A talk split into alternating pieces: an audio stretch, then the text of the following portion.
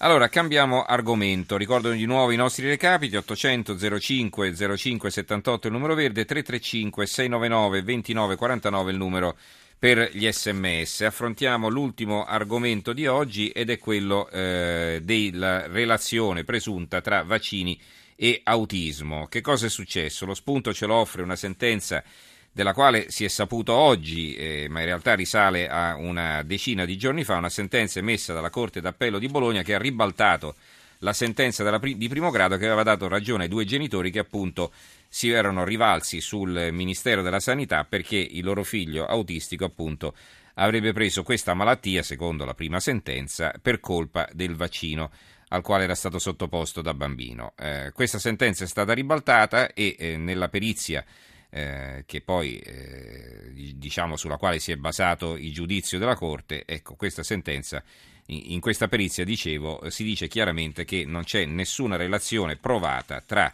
la somministrazione di un vaccino e eh, l'insorgere del fenomeno della malattia dell'autismo. Allora, di tutto questo parliamo col professor Fabrizio Pregliasco, virologo dell'Università Statale di Milano. Professore, buonasera. Eccoci qua, buonasera a tutti. Qui in particolare si trattava del eh, vaccino contro il morbillo, un vaccino tra l'altro, eh, che c'è da dirlo professore, eh, il morbillo è una malattia che si sta nuovamente diffondendo. Per esempio, avevo letto pochi giorni fa anche un titolo, a parte che riguarda l'Italia, riguarda anche altri paesi europei, dove il calo delle vaccinazioni è stato abbastanza importante. Ma c'è una grossa preoccupazione in Sardegna, eh, leggevo su un titolo del, dell'Unione Sarda, mi pare, della Nuova Sardegna, forse dell'Unione Sarda, che appunto c'era stato un richiamo da parte dell'Organizzazione Mondiale della Sanità proprio perché il calo eh, delle vaccinazioni stava facendo eh, diffondere il morbillo che era una malattia che era quasi stata, era stata quasi debellata o quantomeno posta sotto controllo. Allora Professore, intanto partiamo da questa sentenza e poi eh, ci allarghiamo, allarghiamo, il discorso generale al, all'utilità eh, dei vaccini e però al rischio connesso alla vaccinazione. Prego. Ma di fatto questa sentenza eh, corregge, secondo me, quella che è stata una, una prima decisione del giudice eh, che ha dire, evidenziato questa, questa correlazione, ha dato nello specifico ragione in un caso. Non, ritengo che questo sia solo uno dei le tantissime come, situazioni che, che, rappresentano un tormentone dal 1998, momento in cui si è evidenziata su una rivista scientifica eh, anche di alto livello una possibile correlazione fra vaccino e autismo, da lì eh, ci sono state tutta una serie di tifoserie opposte mm-hmm.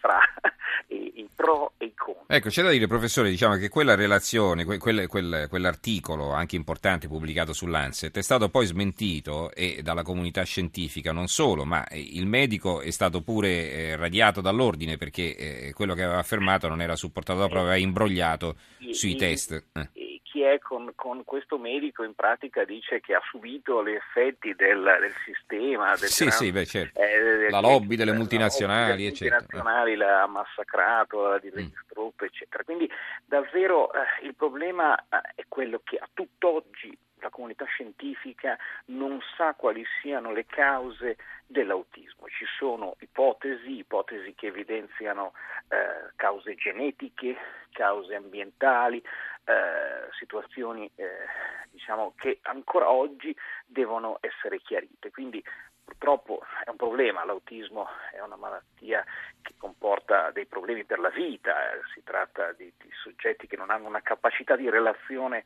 con, con gli altri adeguata e quindi nei genitori nasce dire, spontaneo no? quello di andare a individuare una causa, anche perché una vaccinazione fatta eh, nei primi anni di vita è un qualcosa che per fortuna, anche se non così abbastanza ben diffuso come elemento di, eh, legato alla prevenzione e quindi diventa un, motivo di individuazione di cause che purtroppo non ci sono.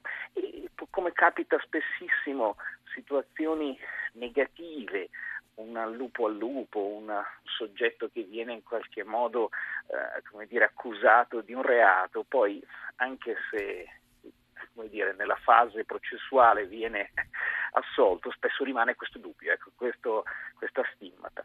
E il problema è proprio quello ormai di una tendenza eh, che sta emergendo di soggetti, di persone anche di elevato grado culturale che hanno l'idea di un, giustamente di un ambiente eh, sano, di una situazione di alimentazione al chilometro zero, insomma soggetti che hanno uno, dire, un'opinione generale positiva su, su, quelli che devono essere stili di vita, un, l'inserimento di una negatività nella vaccinazione. Quindi c'è un calo. Sì, ma non solo nella vaccinazione, c'è, c'è una sfiducia generalizzata nei confronti della scienza, il che mi pare scienza... francamente incomprensibile. Eh, difatti, Perché molti di noi, forse non ce lo ricordiamo, se siamo vivi lo dobbiamo proprio ai progressi che, hanno, che ha compiuto la medicina, insomma, no? Eh, certo, eh, io sarei già morto di appendicite per dire come tanti altri, che ne so, di, di una tonsillite o di, di una polmonite. O... È un'enfatizzazione di quelli che sono gli effetti negativi che a volte tutti i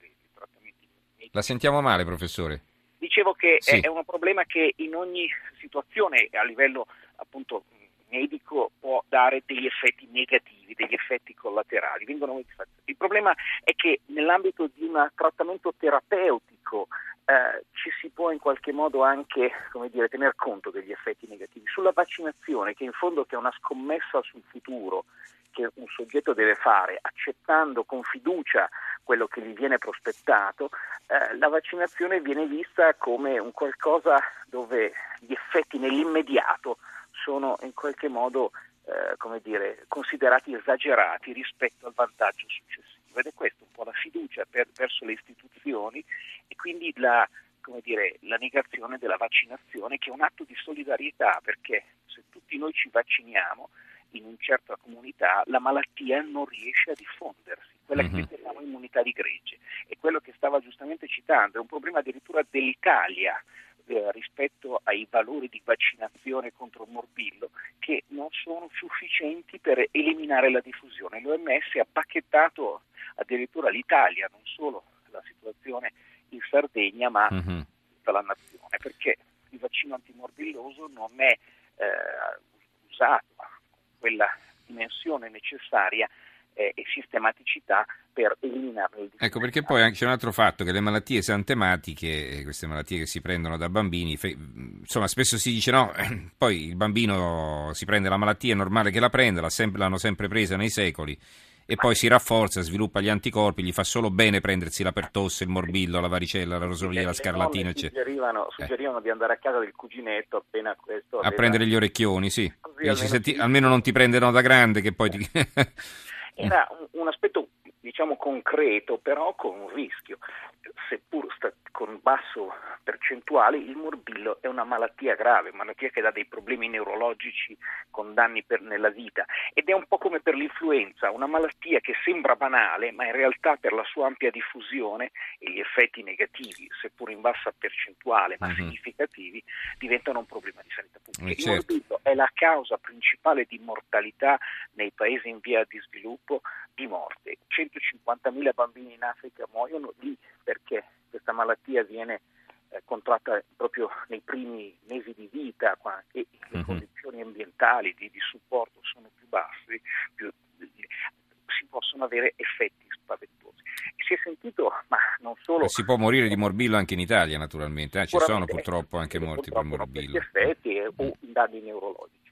E poi l'episodio anche negli Stati Uniti, stessa situazione, a Disneyland eh, c'è stata un'epidemia di morbillo e anche lì si è evidenziato questo problema, addirittura in qualche modo prospettando chiusure di Disneyland eh, proprio legate a, al fatto che nella comunità... Cioè arrivavano bambini che infettavano gli altri che non erano protetti perché non vaccinati. Eh, esattamente, esattamente. Mm. Questo è, è, è un qualcosa che è assolutamente ingiustificato rispetto alla sicurezza della vaccinazione, alla necessaria sistematicità che può portare appunto all'eliminazione di una malattia, ma spesso no, questa cosa non viene vissuta bene, cioè perché il genitore a volte si fa questa domanda, perché devo eh, subire o far subire al mio bimbo degli effetti mm-hmm. collaterali presunti elevati per il bene della comunità?